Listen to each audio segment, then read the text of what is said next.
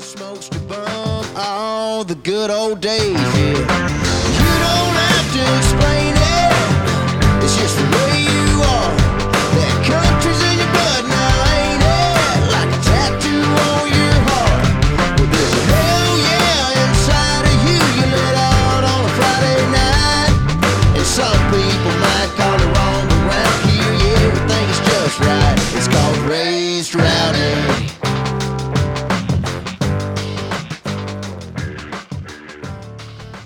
right, guys, welcome back to the Raise Rowdy podcast. I'm your host, Nikki T, and I'm here this week with Mr. Tim Montana. Hello, thank you for having me. Yeah.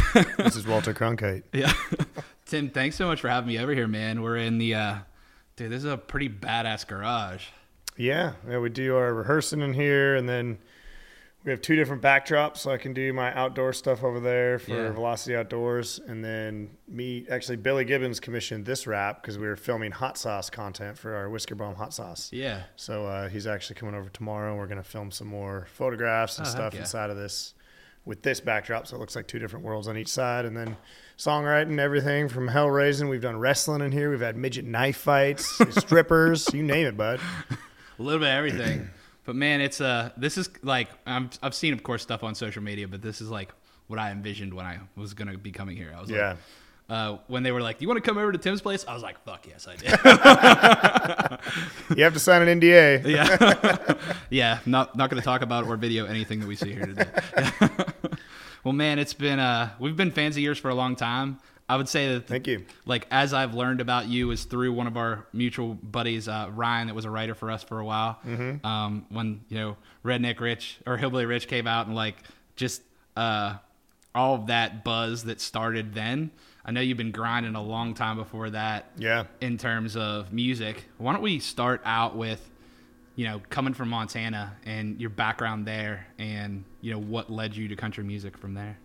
Yeah, I grew up uh, pretty unique childhood. I didn't think it was unique at the time, but I was off the grid from the time I was about five till I was 17. So a lot of people are like, Were you guys going green? Was it like hippie thing? And I'm like, No, I was a little kid of the Montana militia. So I grew up around a lot of crazy shit. And uh, we went, you know, no electricity, lanterns, candles. So about five years old, I got a guitar. I would sing into a spoon before that. We had a gun shop just north of Kalispell, Montana. Um, when I was probably four, and I found a Guns N' Roses tape. It had Mr. Brownstone on one side, Welcome to the Jungle on the other. And then I found a Marlboro Country tape that my mom smoked a lot of cigarettes to get. And uh, I think that had Ronnie Milsap, Charlie Daniels. I'm still trying to figure out what edition of Marlboro Country, because they put out a tape if, if you bought a carton or if you smoked Yeah. X amount. And to this day, I'm like, man, I think I'm somewhere between those pegs of Guns N' Roses and Marlboro Country. Yeah, you know, rocking. absolutely. It's funny, like the first things that hit your ears, you know, this many years later, still I find myself, you know, kind of swinging on, you know, between those trees. But uh, yeah, so grew up there, played guitar, started writing songs, getting into, you know, I listened to Charlie Daniels a lot, Chris Ledoux. Never was like a big mainstream country guy um, until probably I was sophomore in high school, and you know, Alan Jackson. Um, remember that? Uh, what was it? His big song, the about the boat. Chattahoochee. No, no, no, no. I'm not that old. Yeah. Uh, I was like, I was like, wait. I, was like, I just said Alan Jackson. I'm dating myself. Let's just say later Alan Jackson. Yeah, I'm older than you, so you don't have to worry. was that? Transom was rotten. It was just an old plywood boat, or whatever the hell that was. Like, and everyone's gonna be like, "Yeah, we know that song, bro." Yeah. Uh, anyway, so started listening to kind of country radio then, and and then got accepted to music school in Hollywood, and was like, "I'm going to Hollywood, and I'm gonna hide this country shit, and I'm gonna be a rock star." And so I go went down there, didn't know a soul, and I got to say, like, I've done that a couple times in my life where I moved somewhere by myself without knowing another human. Yeah. And it's a rush, man. It is like I can't find a drug that feels like getting dropped off in a city with a backpack and a guitar. You know, there ain't one out there that feels like that. Um, I'm still looking. If you guys have any ideas, feel free to slide in my DMs.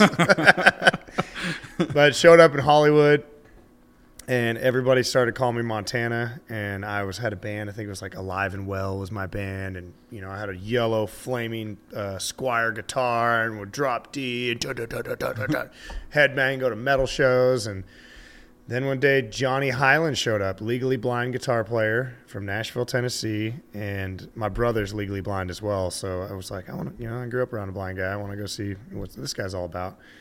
And went and saw him and was like, "Oh my god, he can do what Eddie Van Halen does with no pedals. Like it's just clean, and he's just you know, I, I 100% believe that blind people and deaf people get an extra sense. You know, if Yeah. you if you're born without one, you gain another one, and Johnny's is very clear to see. Like that's not normal guitar playing. that's not something you learn. That's something you're born with. But he, I asked him where he lived, and he said Nashville. And uh, so I packed up and moved to Nashville. Hell yeah. And when I got here, I'd just gotten a DUI in California. I was 21 years old, 20 years old. It was really dumb, bad idea. And uh, got here, didn't have a driver's license because they took it away, revoked it for a year. And uh, so I got a job frying chickens at Harris Teeter and would have to walk. And again, didn't know a soul. Right. Quite a high. I don't recommend doing it without a license after a DUI. That Yeah. rhymed. but yeah, I worked at Harris Teeter and would walk back and forth uh, by Belmont all the time. And yeah, that's how I got to Nashville.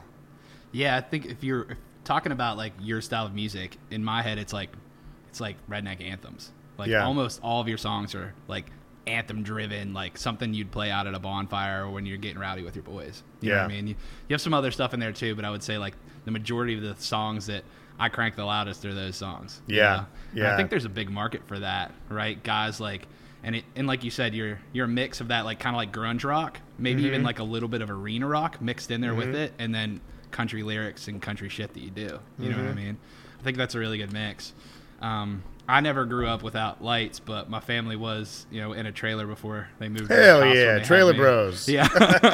so I uh, I wasn't in the trailer myself, but my parents were about two years before they had me. So Okay. Right when they had my brother, they moved into a house that Got my- you a double wide. Yeah, a nice double wide with the velvet curtains. Yeah. nice, nice. No, but uh, when people ask me like if I'm country, I'm like I would say I'm probably a little more white trash than I was country. You know, like Yeah. myself. You know. Yeah. And uh, so I relate to that, and I remember, you know, when I was in high school. So I'm dating myself here a little bit. Like when Kid Rock's Cowboy came out, and I had that tape that I got from Walmart that bleeped out all the good words, and I had it in my tape player in my. 87 Buick Skyhawk that I was driving yeah. around that was spray paint black because that's how I got it from the guy that sold it to me for 700 bucks, you know. And uh, No VIN number. Where'd it go? yeah, but that kind of like that music, like that same sentiment of like what Kid Rock did with like Cowboy, Mm-hmm. and like what you know at that time I was listening to stuff like Rob Zombie. I had a Rob Zombie tape that I got from Walmart too, you know. Yeah. And I would say like that's kind of like a mix of what you have, um, and are currently doing mixed with like what is happening in country music right now. Yeah. So it's it's it's a cool mix of like that that music I love, that rock driven, guitar heavy, rockin' country, and like the stuff you're talking about is all the stuff that me and my friends do when we're out doing Right, shit that we right. Mm-hmm. shouldn't tell people about. You know? Doing bad things. Yeah. Good tunes for bad things. yeah, yeah, man. So it's cool to it's cool to see you know, and not only that, but I would say like your music, like you've built a brand, right? Like Tim Montana is a brand, you know. Yeah. As as a country music world, you know, there's a lot of brands that you're partners with, or you know, like we were just talking about cigars. We're both cigar guys, so Yep. you know, Big Sky cigars, which I cannot wait to smoke one of. yeah. Tim just gave me some of, and uh, you know, like a representation of like Traeger grills. Like in terms of when I think about Traeger grills, I think about Tim Montana. I get that a lot. Yeah, you know I get I mean? fans that come to shows and they watch the music and they just want to talk about barbecue. Yeah. I'm, I'm just fine with that. Fine with that, yeah. but I think it's cool that you are an ambassador for all those things that you really like. You Mm-hmm. know what I mean? Like that's who you are as a person, and you found brands that believe in what you do and the music you make, and they do it in a way where they want to be a part of your world. you Right. know? And I think your brand, like just being in here, this place is totally what I again like what I would think of when I think of you and your Yeah, music. You yeah. know? Like Thank when you. you're listening to you know the new EP, which let's let's touch on that. You know, Yeah, Cars on course. Blocks. Uh, when that dropped, again, it's just like all those songs. You're like, this is a song I'll play with my boys when I'm out at the bonfire and we're drinking too much. You Mm-hmm. maybe doing some other stuff too that we shouldn't be doing. Smoking them pills. Smoking them Advil. yeah.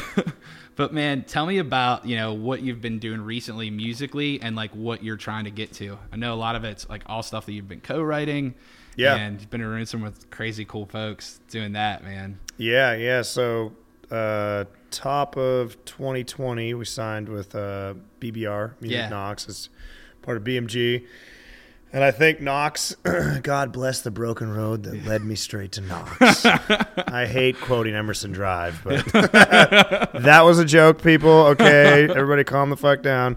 Um, but yeah, meeting Michael Knox, you know, I think it's kind of good that this happened. I was like, God, I wish I would it would have happened when I was 21 and 25. No, I don't think so because it gave me time to go out and like figure out who I am and figure out survival skills. Right. And you know, the whole brand thing wasn't like, oh, I'm going to set out to build a brand. It was like I got reached out to, you know, from one of the Nitro Circus guys about cooking on a Traeger and started cooking on a Traeger and then they started sending me more Traegers and then I became an official ambassador and then Snap-on saw me on their website and I just was like, hey man, I was like for so long, I'm like, I'm not going to get a record deal. I'm never going to get on the radio, but I know I can, you know, do some good branding shit from what I accidentally fell into at Traeger Grills. And I'm like, and those guys have a million emails. And Snap-on has a million emails, and those mechanics and barbecue guys, they're gonna like my music. I know it. Absolutely. And so I started just pushing that. And the minute I kind of took Music Row and the record label world out of my brain and just went, you know, into super hyper mode of like bought my, you know, first 40 foot Freightliner coach and was Yep. just like, and everyone's like, well, was it the manager? I'm like, I didn't really have management. You know, I had managers here and there, but it was like just, you know, being persistent. And then the minute I took that out of my head, here comes Michael Knox and offers me the contract over there yeah. and then uh, him taking me in the studio and i think it was is you know very fortunate that again it took that long but it led me to knox because Yeah. he's the guy that you listen to Aldean like you're saying arena anthem Yep. That's that motherfucker's world like Right. he's just like Def Leppard, blah, just like arena rock like you know he just wants to and there's not a lot of that happening on country radio right now. It's kind of you know it's starting to drift away, and every now and again, um, you know, hope, hopefully we connect on that level. Um, but yeah, so getting with Knox, doing this EP. When I signed with him, I said, "Here's a bunch of fantastic songs I wrote," and he's a he'll shoot you straight. He's like, "These suck." He's like, "You're gonna cut other people's songs," and I'm like, "No, I'm not." so we like, "I'm had this Montana, I'm not gonna do moment, glaring at each other. Guns, gunslingers. Um, anyway, so then that pissed me off that he didn't like those songs. So I was like, all right, I'm gonna write like you wouldn't believe. So I, you know, and him teamed me up with the right guys, the David Lee Murphys, you know, Oh, the yeah. Micah Wilshires, The the. Brandon Kinney's, the you know Eric Dillon's, um, Frank Rogers, all those. I mean, I'm missing a bunch of them. I'm sorry if I didn't name drop you guys. You know who you are. I love you. Um, but getting with those guys, and so we went and cut 16 songs, turned the record in, the label flipped out, and I'm like, 16 songs on my record, motherfucker. Fuck with me. Yeah. Dude, it's uh it's one of those We can things- cuss on here, right? Absolutely. Perfect. Yeah. Yeah, we'll, we won't put those parts on the radio. yeah. good. we'll find something where we don't cuss for a minute. No put that on the balls. radio. Yeah. yeah, I just don't like those big fonts. But but man, yeah, I think that's uh if you're talking about like where country music's going right now, right? Like as you said, like there's stuff that's kind of like that like what they call boyfriend country. And then there's stuff that's like even more leaning traditional. But that stuff that hit for a long time, like Aldean, right? That really heavy rocking Mm-hmm. guitar. I think there's a, a, a piece left for that that isn't being hit on that much right, Right. now. You know, and there's there's some great southern rock bands, but most of them are in Texas. You know, Yeah. right now. It's like the Cadillac Three is kind of doing their own thing, which is super funky. And bands like Whiskey Myers are killing it, you know, when they of course they can be on the road. But Mm-hmm. I think those people, those folks are the same kind of folks that will go out to a Tim Montana show once Right. that's back to happen. You know? Yeah. And so you can you can see the places where those artists are doing well, you know, Yeah. and and kind of like model your tour around that, you know, Yeah. in, my, in my head. Yep. And then uh, also you can go on the road with a, you know, major label act and just rock their faces off as an opener. You know Yeah. I mean? I think there's definitely value in that too.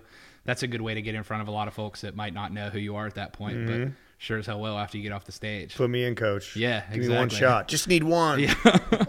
but I think that's uh, if you're talking about the music that I like and a lot of what the folks that listen to this podcast like, it's that heavy rock and guitar, Mm-hmm. that southern rock style, talking about stuff that's relatable. And I think that's what Tim, Tim Montana does well, which you do well, man. We mostly stone, baby. Yeah.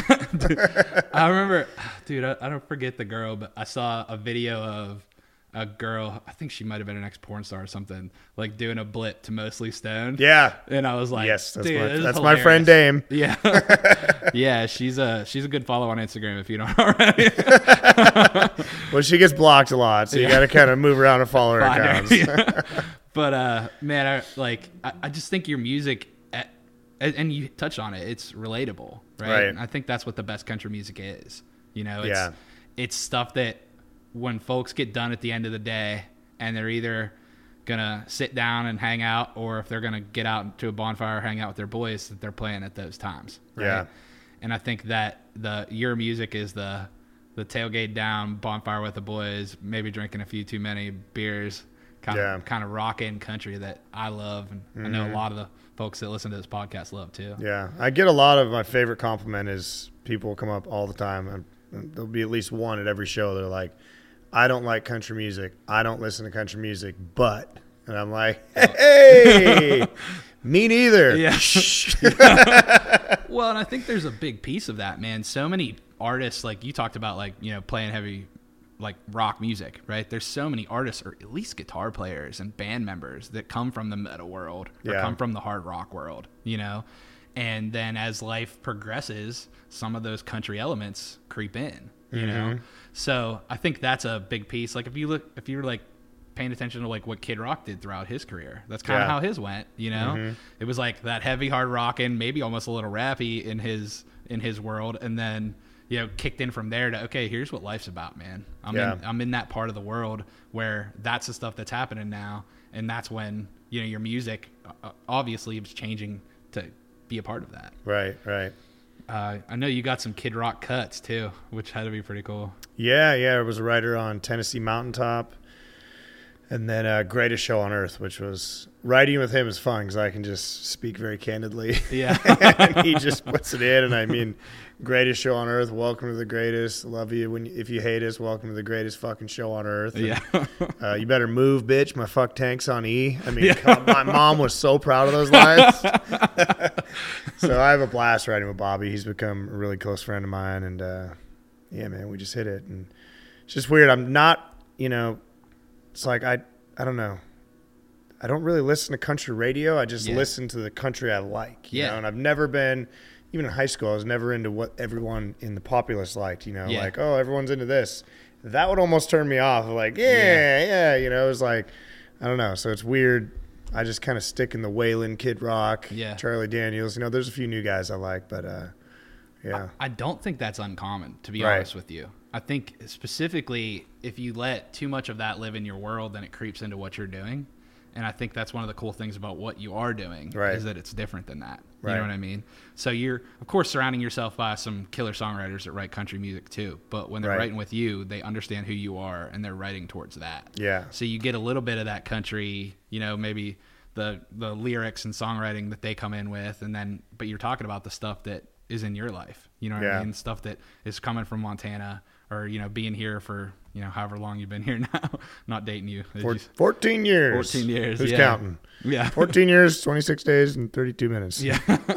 I want to go home. but uh, you get that mix of like that Nashville and that Montana sky. You know what Yeah. I mean? And you put that together with that rock and past that you've had, and Mm-hmm. I think that's that's a good collection of things to make some pretty damn good music. Yeah, and that's one of the things when I write, you know, if I get in, and I love Southern guys, love Southern culture, but I'm like, yo, I'm from the land of snowmobiles. We're almost Canadian. We Yeah. don't say y'all. Yeah, right. I don't know nothing about a slow country, winter, summer, whatever, you know. so I'm just like, you got to take those words out. Like, Yeah. you know, it's just like, I kind of want to capture that. That motocross nut, that snowmobile kid, those elk hunters. There's a whole culture of that kind of Midwest Yep. that I sit in where there's not too many guys from that, you know, and we're not even Midwest. Montana's more Northwest, but Right. you know, I think the Dakotas and all that just kind of encompass a different area. And I think the best example of that was Chris Ledoux, you know, and you just listen to things he said. It was real cowboy talk part, you know, and Yeah. it was not Southern, but just like bull rider, cowboy riding the prairies. And yeah, so I love how what he did with bringing where he came from to the mainstream, you know. Yeah. Yeah, I think that's an important piece, right? Because that way not everything sounds the same. Yeah. You know? And I think that's an important piece. And I think if you're talking about what you're doing musically, that that's a big piece of it. Is Yeah. it's different, and that's what makes it cool. Yeah. You know, like whenever we're looking at artists or you know music in general, I'm like, what makes this person cool, Mm-hmm. right? And it's usually something that they do that not everybody else is doing, right? Right. Or it's like a vocal way that they say things, or sometimes songwriting. You know, it depends on the artist and on the person, but I think that's one of the things that makes your music cool is that you're talking about things that other people aren't necessarily talking about all the time. Yeah. You know, and you're doing it in a way with that heavy guitar that so many people enjoy. You mm-hmm. know, Loud amps, baby. Crank it loud. dude, it's. Uh, I mean, there's nothing better than seeing that at a live show. Right. If you go to a show and you see the loud amps and someone's melting your face off on guitar and just singing songs that you want to sing back to them, uh, there's nothing better than that. You know? Yeah. I got the uh, not to name drop, but I'm going to. I'm good at it. uh, it was like the day or two after Thanksgiving. I wake up to a call or a voice message that came in at like 6:50 in the morning, and it was unknown. I'm like, "Who's this?" And I hit play, and my wife and kids are in bed next to me, and it's like, "Hey, Tim Montana, this is Ted fucking Nugent calling you from the land of," but just goes off of bald eagle soaring, and I'm like, wow. And he goes, I turned on the outdoor channel this morning and I saw you playing a guitar and singing a song about a hat like a halo in Copenhagen. And I don't know why anyone would ride a bull, why anyone would choose Copenhagen. I don't get the cowboy lifestyle, but god damn it, I don't like country music. But if you're gonna, they're gonna start delivering it like you did on my TV, man, I think I'm in. And I was like, wow. I just got up like, make me some eggs, woman. Ted Nugent. Ted Nugent just called and complimented me. You're so lucky to be here. that was pretty cool getting a call. I, I definitely saved that voice message. I'll play it for you when we get off. here. Yeah. well, man, and I think that's a, a part of it, right? So it's affirmation of doing what you're doing is A, you see it with streams, right? A, you see it with social media, right? Right. But when someone that you look up to that is a legend in what they do is telling you that you're doing the right stuff, Right. that's a testament to it, man. Yeah. You know? And I think I love impressing my rock and roll friends. I give Yeah. a damn about impressing a country star. When the rock stars call me like, that's cool. I'm like, hell yeah. Check. this right. Yeah. How did you uh, meet Billy Gibbons back in the day? Man, 2013, I had a chorus. Uh, me and Marshall Altman, the producer, were writing together. And I had this hook. This beard came here to party. Went over to Marshall's. We just got a chorus. And I met a lady at a getting a beard trim that was like, "Hey, you look like ZZ Top." I was like, "Oh, I've never heard that before." And, uh, and she's like, "I know a guy that knows Billy Gibbons," and I'm like, "Oh, cool!" Like, you know, I've heard that before as well. Hey, I know somebody that knows somebody that knows somebody. I'm like, "No way!" Anyway, so I had this song just sitting around, just happened to have it, and so I emailed it to her, and she goes, "I'm going to send it." And so she sent it off, and somehow it got to him. Oddly enough, this is again 2013, before I knew Billy, before I knew Kid, before I knew any of those Right. guys. He was on tour with Kid Rock and was in DC. And I'm like, how did I miss that? Kid Rock and ZZ Top, like that would have been amazing. So anyway, he got it. He was routing down in Chattanooga. Called uh, the gal who ended up becoming my manager, Paula, and said, uh, "Hey, I'm gonna roll. I like this song. I'm gonna roll in the studio. If I like this kid, I'll hang out and write. If not, he had some code where he was gonna get out of there. So here he comes, and he just walks in the studio, beard, glasses. I'm just like jaw dropped. Holy shit! I literally shot my first elk listening to Sharp Dressed Man when I was like 13 years old. It was blasting in the truck. Everyone smoking cigars, and I, you know. Statute of limitations, I may have been shooting within 20 feet of a road, but I was 13. Details, so, details. Yeah, yeah. Private land, wink, wink. Yeah. Um, anywho, so we sat down, write the song. He goes to lunch, comes back, and you know, and I can't. I, especially at that time, I didn't have money to have a studio booked. It was all chance that those days lined up. Yeah. Like I'd saved money for a year to book that studio for one day and cut that many songs in one day, a whole record, and. uh happened to be the same day he was here. Then he went to lunch, then he came back, and I got a camera guy to come in where we filmed this B-roll video of us recording it, and then Billy sang on it, and Billy left, and I'm like, probably never see him again, but you know what? Unfucking believable. Yeah. I can die a happy man. I just met like that's one of my top heroes in my whole life. Right. Reason I have a beard, and um, so then I was like, cool. I just kind of settled with I'll never see him again. That was amazing. I have a song, awesome and he went and met somebody that was looking for a song for the Boston Red Sox. And Billy's like gave him a CD from his pocket, a mixtape, you know, their, their mix of the demo. And dude played it for the Red Sox. Red Sox licensed it in like 24 hours. Wow. Next thing I know, it's playing at Fenway Park. Next thing I know, I had plane tickets booked to Fenway Park where I was going to play. I think it was Game Seven. If they went to a Game Seven, I was going to play with ZZ Top. Talk about fucking anxiety. I was like way out of my league, and this developed in days. I'm not exaggerating. It was so fast. Rolling and then they're like, "Hey, we need you to sing the national anthem too for the World Series." And you know, I, I don't want to sound unpatriotic, but I did not know every word of the national anthem, and I printed out those lyrics. And my I was watching that baseball game, and I knew that if the Sox lost, it was going to go to Game Seven. I was so conflicted. I'm like okay, if they lose or if they win, it's over. But if they lose, it goes to game seven and I get to play. But then my odds of fucking up the national anthem at the World Series are very high right now. so anyway, so they ended up winning game six, clinching it. We didn't play, but I got to go the next season. I'll tell you what, I sang the shit out of the national anthem. And I'll never then. I'll never forget that some bitch ever again. that was terrifying. But yeah, so that's how we met. And then after that, I ended up we've done like twenty seven or 28 opening slots for ZZ Top across Yeah. the country, and Billy's just become one of my closest buddies, business partners. You know, the dad I never had type deal. You know, he's, he's Yeah. a good dude. Yeah, man, it's uh, it's cool to see uh, people like that that you know you look at as someone that's like an icon and a legend and gets to become your friend. you Oh, know? yeah. I think that's a testament to who you are as a person. You know Yeah. what I mean?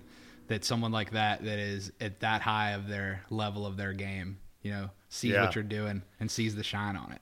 You Yeah, know? yeah, it's it's pretty special, man. I never, you know, even if he's calling late at night, I'll be like, "Oh man, I'm tired," and then I'm like, you know, what would Tim seven years ago have said? If he said, "I'm like, yes, sir, Yeah. hey, Billy, how you doing? you're on the West Coast."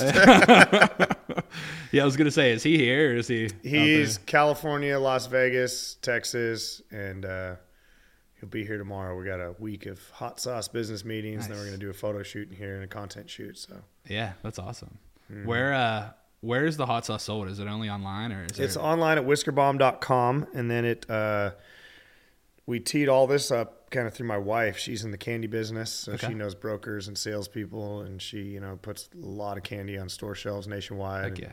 She's a badass. Goes to DC. I got to speak about her for a minute. She goes to DC's on all these women's boards for leadership, and you know, people meet her and they're like, "Wow!" I'm like, "What did you expect?" I had some like redneck wife. It's like, hey, get on in there, get that ass whooped. I'm like, "Oh, she's smart." I mean, I don't know about the marrying me part, but uh, so yeah. So we've got a really cool relationship. She travels all the time, but then you know, when Billy and I came up with the hot sauce, I'm like, Danielle. You make some phone calls, and she was able to tee it up and got us an HEB, which is a massive grocery chain yeah.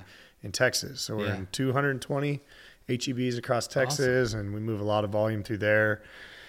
Now we're going to start expanding this year. So Billy and I are getting our briefcases this week, and we're doing all these business trips to Kansas City, to Denver, and uh, we're going to expand into salsa, uh, barbecue sauce, spicy mayonnaise. Um, we're going to do a whole line where we can take these to like major grocery. and, That's like, freaking do a awesome. big, you know, hopefully get Publix, Kroger, Walmart, Dollar General, Yeah. all that stuff. So uh, that's our little side thing that I think quickly is going to become a really neat thing. So, Well, absolutely. And and we're passionate about cooking, both of us. yeah, I mean that's that's totally on brand with who you are as a person and like what you do in your personal life, you know. Yeah. And I think just having his music and your music behind it would do nothing but help. You know. Right, I don't think there's too many folks out there that don't like ZZ Top or hopefully what you're doing as well. You Right. know.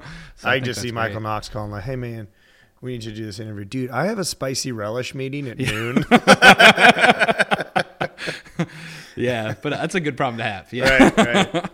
But I think it all it all ties itself together again with the brand thing. Like, if you're walking across the grocery store in Texas and you see Billy Gibbons, you're like, "Who's the other beard?"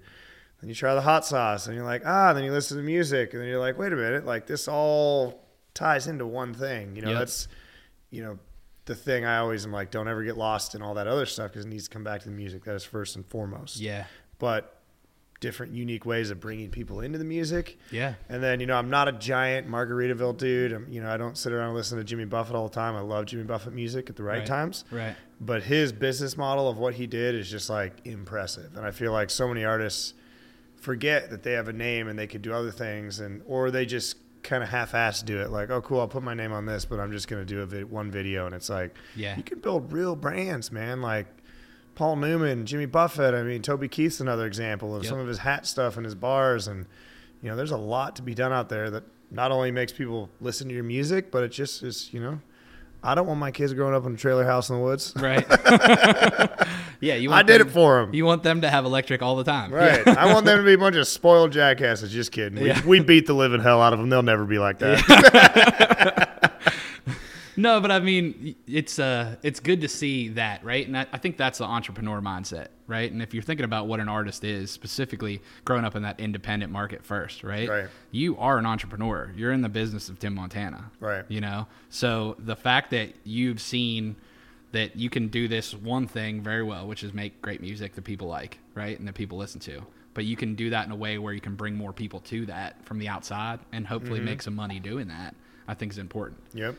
Um, I mean, again, like brands like Pit Viper that you know you've partnered Yeah. with. You know, again, like when I see someone wearing Pit Viper, I think of Tim Montana. You know what I mean? And that's that's just me as an outsider looking in. You know, Right. so I think I think what you do well is marketing. And Right. whether you knew it when you started doing it or not, you know what I mean? Right. Like, or if it was just who you are as a person, your personality helps you do that. You Right. So I think it's great to see, and I think that's you know, if someone's listening to this and they're an artist, you know, that's a, a bit of information they can get from you is mm-hmm. what what do I do well that can help someone else do something well, you know, or how can I expand what I do well into more things, you know, not saying in necessarily the same markets as you, but what are they into, you Yeah. know? Maybe someone's a dirt track rider and they're not talking about that on their songs, but if you do, that could be Right. that could be a big piece of it. Well, I had a, a label call yesterday. One of the heads of the label made kind of the same point you're making. He's like, man, I could go out and find in Nashville, I could find 2,000 artists that are amazing singers, could blow people's mind, and they probably have amazing songs. I want people that have brands. And he's like, what you've done in that space. and again, I never set out to do that. I wasn't like, this is how I'm going to figure this out. I was like, this is how I'm going to survive. And this, I was like, I'll be goddamned if I'm going to go back to Montana, you know, nothing against going to work in the mine, but I was just like, I want to play guitar. I want to play music. I'm not going back there until I'm building a cabin on the Big Hole River, you know? Right. And so I was like, how am I going to do this? Because I got, it was, it was like two years ago, I got dropped by my agency. And I, you know, I was a hustling son of a bitch. I, I would drive all the dates. I'd not sleep. And I just, you know, they couldn't break me. I'm just like, I will go anywhere. I don't care what the routing looks like. I'll make it work. There's enough energy drinks out there. and so when they dropped me, it was just like shocking. I was just like so insulted and pissed off. And I wanted to burn their building down. And I'm just kidding. I'm totally kidding. Retraction, redaction. Yeah. I wanted to throw rotten eggs at their building go. and tell them that they were stupid buffoon heads. anyway, so I went through this thing of like, is this it? And I was like, I came out of that and was like, fuck that. This is not it. Like, watch this. And so I just went into this ultra mode. And, and that was when I had the idea of like, I've got this music video called Mostly Stone and Charlie Sheen's going to direct it. and there was a point where I'm pretty sure a lot of those people thought I was making that up. And that was before the hot sauce with Gibbons was done too. And I'm like, and I got this hot sauce with Billy. Here's my plan. Blah, blah. I don't know how I'm going to pay for it, but I'm going to figure it out. And they're all just like, oh, okay, cool. And I think a lot of people just didn't believe me. So when I got dropped, that put a fire under my ass. And actually, it's probably one of the best things that ever happened to me. Yeah. Because I depended too much on that. I was like, I'm with so and so. I'm set. Yeah. Everything's fine. Yeah. No, like, and not that it made me slow down my work, but I think I just had this sense of I was okay because I had these guys over here, you know, doing that, you know. So that happening, them going away, just put me into ultra, you know, rocket mode. And so I went out and I was like, even found like a prosthetic leg company to help kick in money. So you know, to sponsor part of the Mostly Stone video because it was like a hundred seventy-five, eighty thousand dollar budget I had to raise, Dang. Yeah. and it was all sponsorship right. money that I had to come up with. So then I got one of my vet buddies and I explained to him like, "Hey man, you know, there's a prosthetic leg company, this and that. If you could, you know, blah blah, this and that." Dude disappeared last minute. So then I still flew my war vet buddy up, still put him in the video. He's in the scene with Rob uh, at the end, and um then another sponsor fell off. Then I got another company to come on. Mountain Primal Meats came in last minute and cut me a check to save the whole freaking project. And everyone's like, "You got a meat company and play pay for a music video?" And I'm like, "Yeah, they got a huge logo in it. The owner of the company got to play a police officer in it." And that check didn't show up till like a couple nights before Charlie Sheen flew in, and he kept ch- calling, and he's like, "Hey, everything's good, right? Everything's good." And I'm like, "Everything's great." Or hang up and just lay. Oh my God, what am I gonna do? Just laying, having an anxiety attack at night, like, "Oh, it's only fifty grand. What's fifty grand? Fifty grand? Fifty grand?"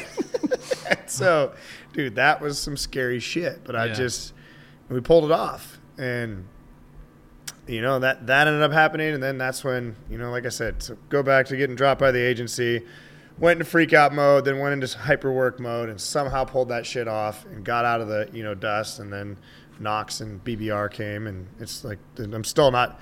I still learned a lot from that agency. I'm like, I'm not slowing down. Like, Right. I'm never gonna have that sense of, oh, I have a record deal, everything's fine. Yeah. No, I mean that's great. You have a team, but they're only gonna work as hard as you motherfuckers. So Yeah. get to work. You know, Exactly. Like, don't sit on your ass. You need to go out and hustle and shake shit up. And um, so yeah, and the mostly stone video ended up going what three million views and no paid ads on that. I think we put hundred bucks, two hundred dollars in paid ads. It just tracked on its own, and then you know killed it on Spotify, and still like one of my top tracking videos on YouTube, and that kind of made all the other videos start getting viewed. And Yep. Hillbilly Rich got up there, and then one day I went from like I had ten thousand views on videos to like wow, like all my shit's sitting at or above a million.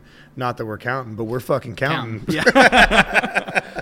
well, and that's, uh, I mean, everybody questions, you know, everyone in all aspects of their life question, am I doing the right stuff? Is what I'm doing enough? Right.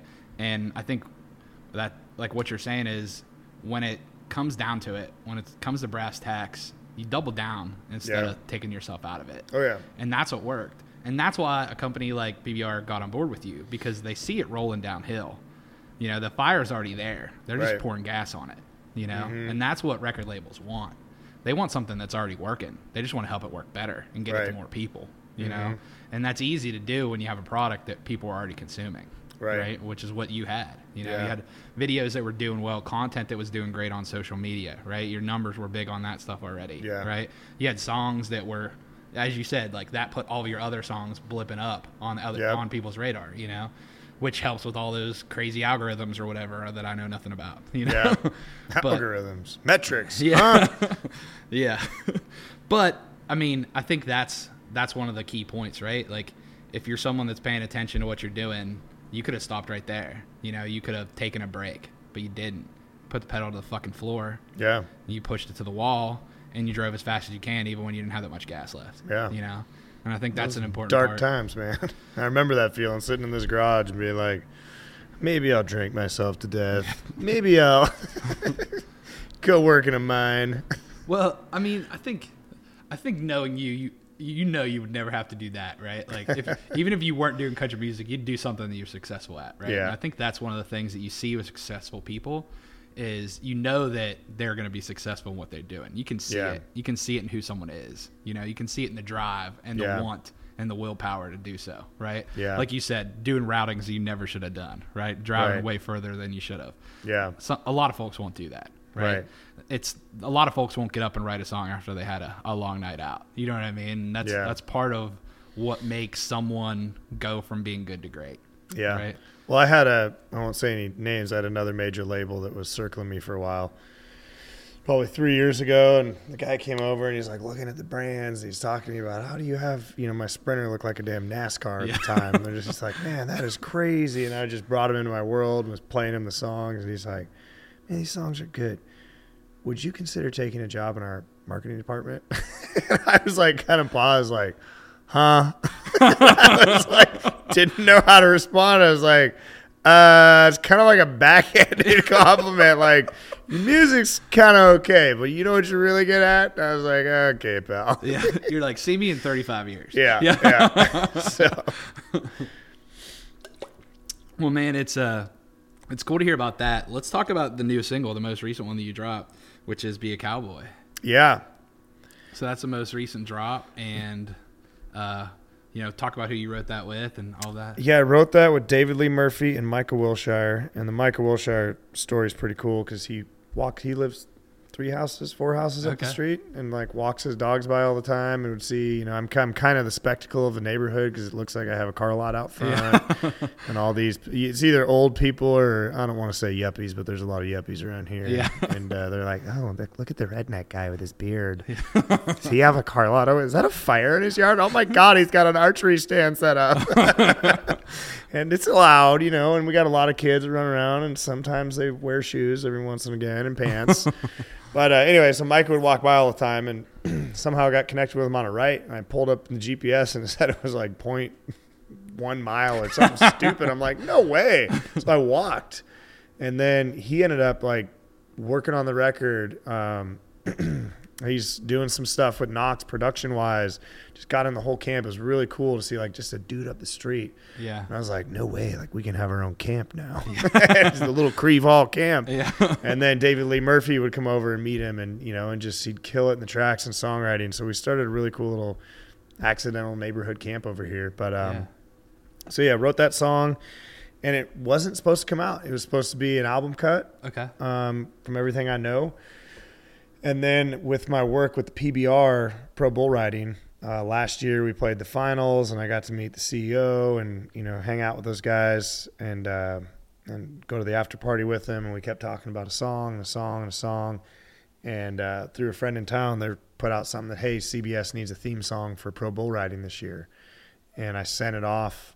Um, maybe I wasn't supposed to send it off to that to that friend, and everyone's like, "You're not supposed to send those off." And then CBS came back and they're like, "This is the most perfect song for rodeo." Yeah. And I was like, "Yeah." Yeah, And they licensed it, and now for like from now till October, my buddy's like, "Dude, I was watching the playoffs the other night on CBS." And I hear your dumb ass on television. I was like, "That's right, motherfucker!" so they licensed it, Yeah. uh, for the whole season. So, and hopefully, when things open up, we can go out and play. But it was pretty cool to to see that happen. And you know, I love rodeo. I've never ridden a bull, and you know, everyone's like, "Man, you grew up like quite a cowboy." And I'm like, "Nah, I'm like I wore a cowboy hat and can run barbed wire and shoot an elk, but I know guys that ride bulls and horses and do crazy shit, and I just don't do that. yeah. I can ride a horse with you know the best of them, not the best of them. Let me take that back. Retraction. I can ride a horse pretty okay. I did it in a western.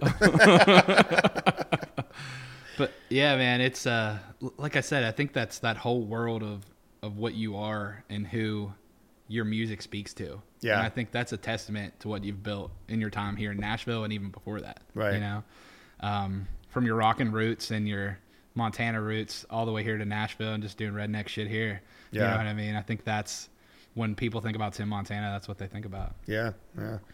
He's on a watch list. Yeah. Probably can't ride on airplanes. yeah but yeah, man, uh, I know we talked about Big Sky uh, cigars. Um, Yeah. So the cigars you made with them called Vigilante. Yeah, they're the vigilante, and uh, I'm very infatuated with Western culture, especially Montana history. Yeah. and have some dear friends of mine that are like family that are Montana historians. So the whole vigilante thing was the first form of law enforcement in Montana. Okay. Because the first cops up there, if you go back to Henry Plummer, was also the leader of the gang at night that was killing all the miners, stealing their gold, and the oh, police Jesus. force was bad. Yeah. So the people came together and said enough is enough and went and killed them. Yeah. And so now you had the Montana Vigilance Committee. So I just love that story. And to this day, anytime the vigilantes would show up, they'd carve 3777 above a door. And that meant you had 24 hours to leave or they were going to kill you. And to this day, it's still debated what that means. Is that, you know, is that a, a Masonic thing? Is that a some weird dimensions of a grave and people is it you know a time that a, you know that a stagecoach would drive to butte from Helena i've heard a lot of arguments but the crazy thing is to this day highway patrolman, if you get pulled over in the state of montana their car and their badge says 3777 That's awesome. and every cop will tell you a different story as to what it means because no one knows for sure. So that whole thing infatuated me when i was a kid and i've actually written songs about it. So when it came out with a montana cigar company i was like i want it to be the vigilante. Yeah. and uh, you know vigilance committee vigilante justice all that love it. And so these guys are really cool guys. They're engineers out of billings. I hear that same hustle and i've met them smoked cigars with them broke bread with them they have that same hustle i do. And i'm trying to blow it up with them. And we've got it in the moose in nashville. And i went in there yesterday and there's a whole massive box that sold out in the last couple of weeks. Hell and i'm like i like that. And we sold a ton online this year. And uh, we're discovering this un- subculture of guys that wear pit vipers and have red beards that smoke vigilante cigars. We're like, we get tagged in these photos. We're like, dude, they, these guys look like you. And I'm like, yeah, We call that a cult, but yeah. yeah, yeah. We got this Montana shredneck cult. Yeah. But yeah, so the cigars are doing really good, and and uh, Montana used to be per capita one of the biggest consumers of tobacco in the United States at the turn of the century because Okay. you had the mines, you had the railroads, you Right. had you know all the cowboys out there in Calvary, and and they used to have tobacco factories, tobacco factories there, and uh, of course all that shut down, and now we're one of the least populated states. But those guys want to bring it back, and I like you know their admiration for that and tobacco and history and just good dudes. So Yeah, that's great, man. I think it's cool um, you know, merging of your worlds, stuff you like, cigars, right? Like Yeah. barbecue. You put all of that, and it all equals out to be Tim Montana. Yeah. So I think that's a Everything I, I do and like you can do while cooking. yeah. listen to music, smoke a cigar, wear pit vipers. Yeah. Well, man, uh, like I said, I, I actually have a cigar podcast that I'm starting with another buddy who him and I both host separate rounds in town. I'd love to have you on there as well. Oh, yeah, absolutely. We can talk more about the Big Sky cigars and Yep. maybe smoke a few too. Yeah. Oh yeah. Well, dude, thanks so much for for being on the podcast with me. You bet. And uh, thanks so much for giving our listeners a little bit of your story. What a great story Yeah. it is, man. Yeah. Thank you. Appreciate you for having me. Yeah. And uh, tell everyone where they can follow you if they don't already. If they don't, they're missing out. Yeah, uh, just at Tim Montana on most platforms. Um, I actually f- was Tim Montana something else for a long time, and I found the at Tim Montana, and I said, "Dude, I really want that handle." And he's like, "Well, what's it worth yet?" I'm like, "How about a bunch of shirts that say your name, Tim Montana?" And he's like, "Deal. Here's the address. I won't release the name until you send the shirts." and he didn't notify me that he released the name. He just received the shirts and changed his name. And I'm like, so that was open for like a week before I like just went and checked. So anyway, long story short, it's at Tim Montana, and there's another Tim Montana that has some really cool shirts. Yeah. well, guys, thank you so much for listening to the podcast, and thanks, like I said, Tim, for having me over this redneck paradise here. Yeah. Wish you could stay longer. We could do some drugs. Yeah. Yeah. Uh, we'll just do the CBD drink stuff. Yeah, there you go. Brought to you by Kill Cliff. Yeah. well, guys, thank you so much for listening. Make sure you like, subscribe to the podcast, and rate us on iTunes. I'm Nikki T, and we'll see you in the front row. Beers to sneak and smokes to bum. All the good old days, yeah. You don't have to explain it. It's just the way you are.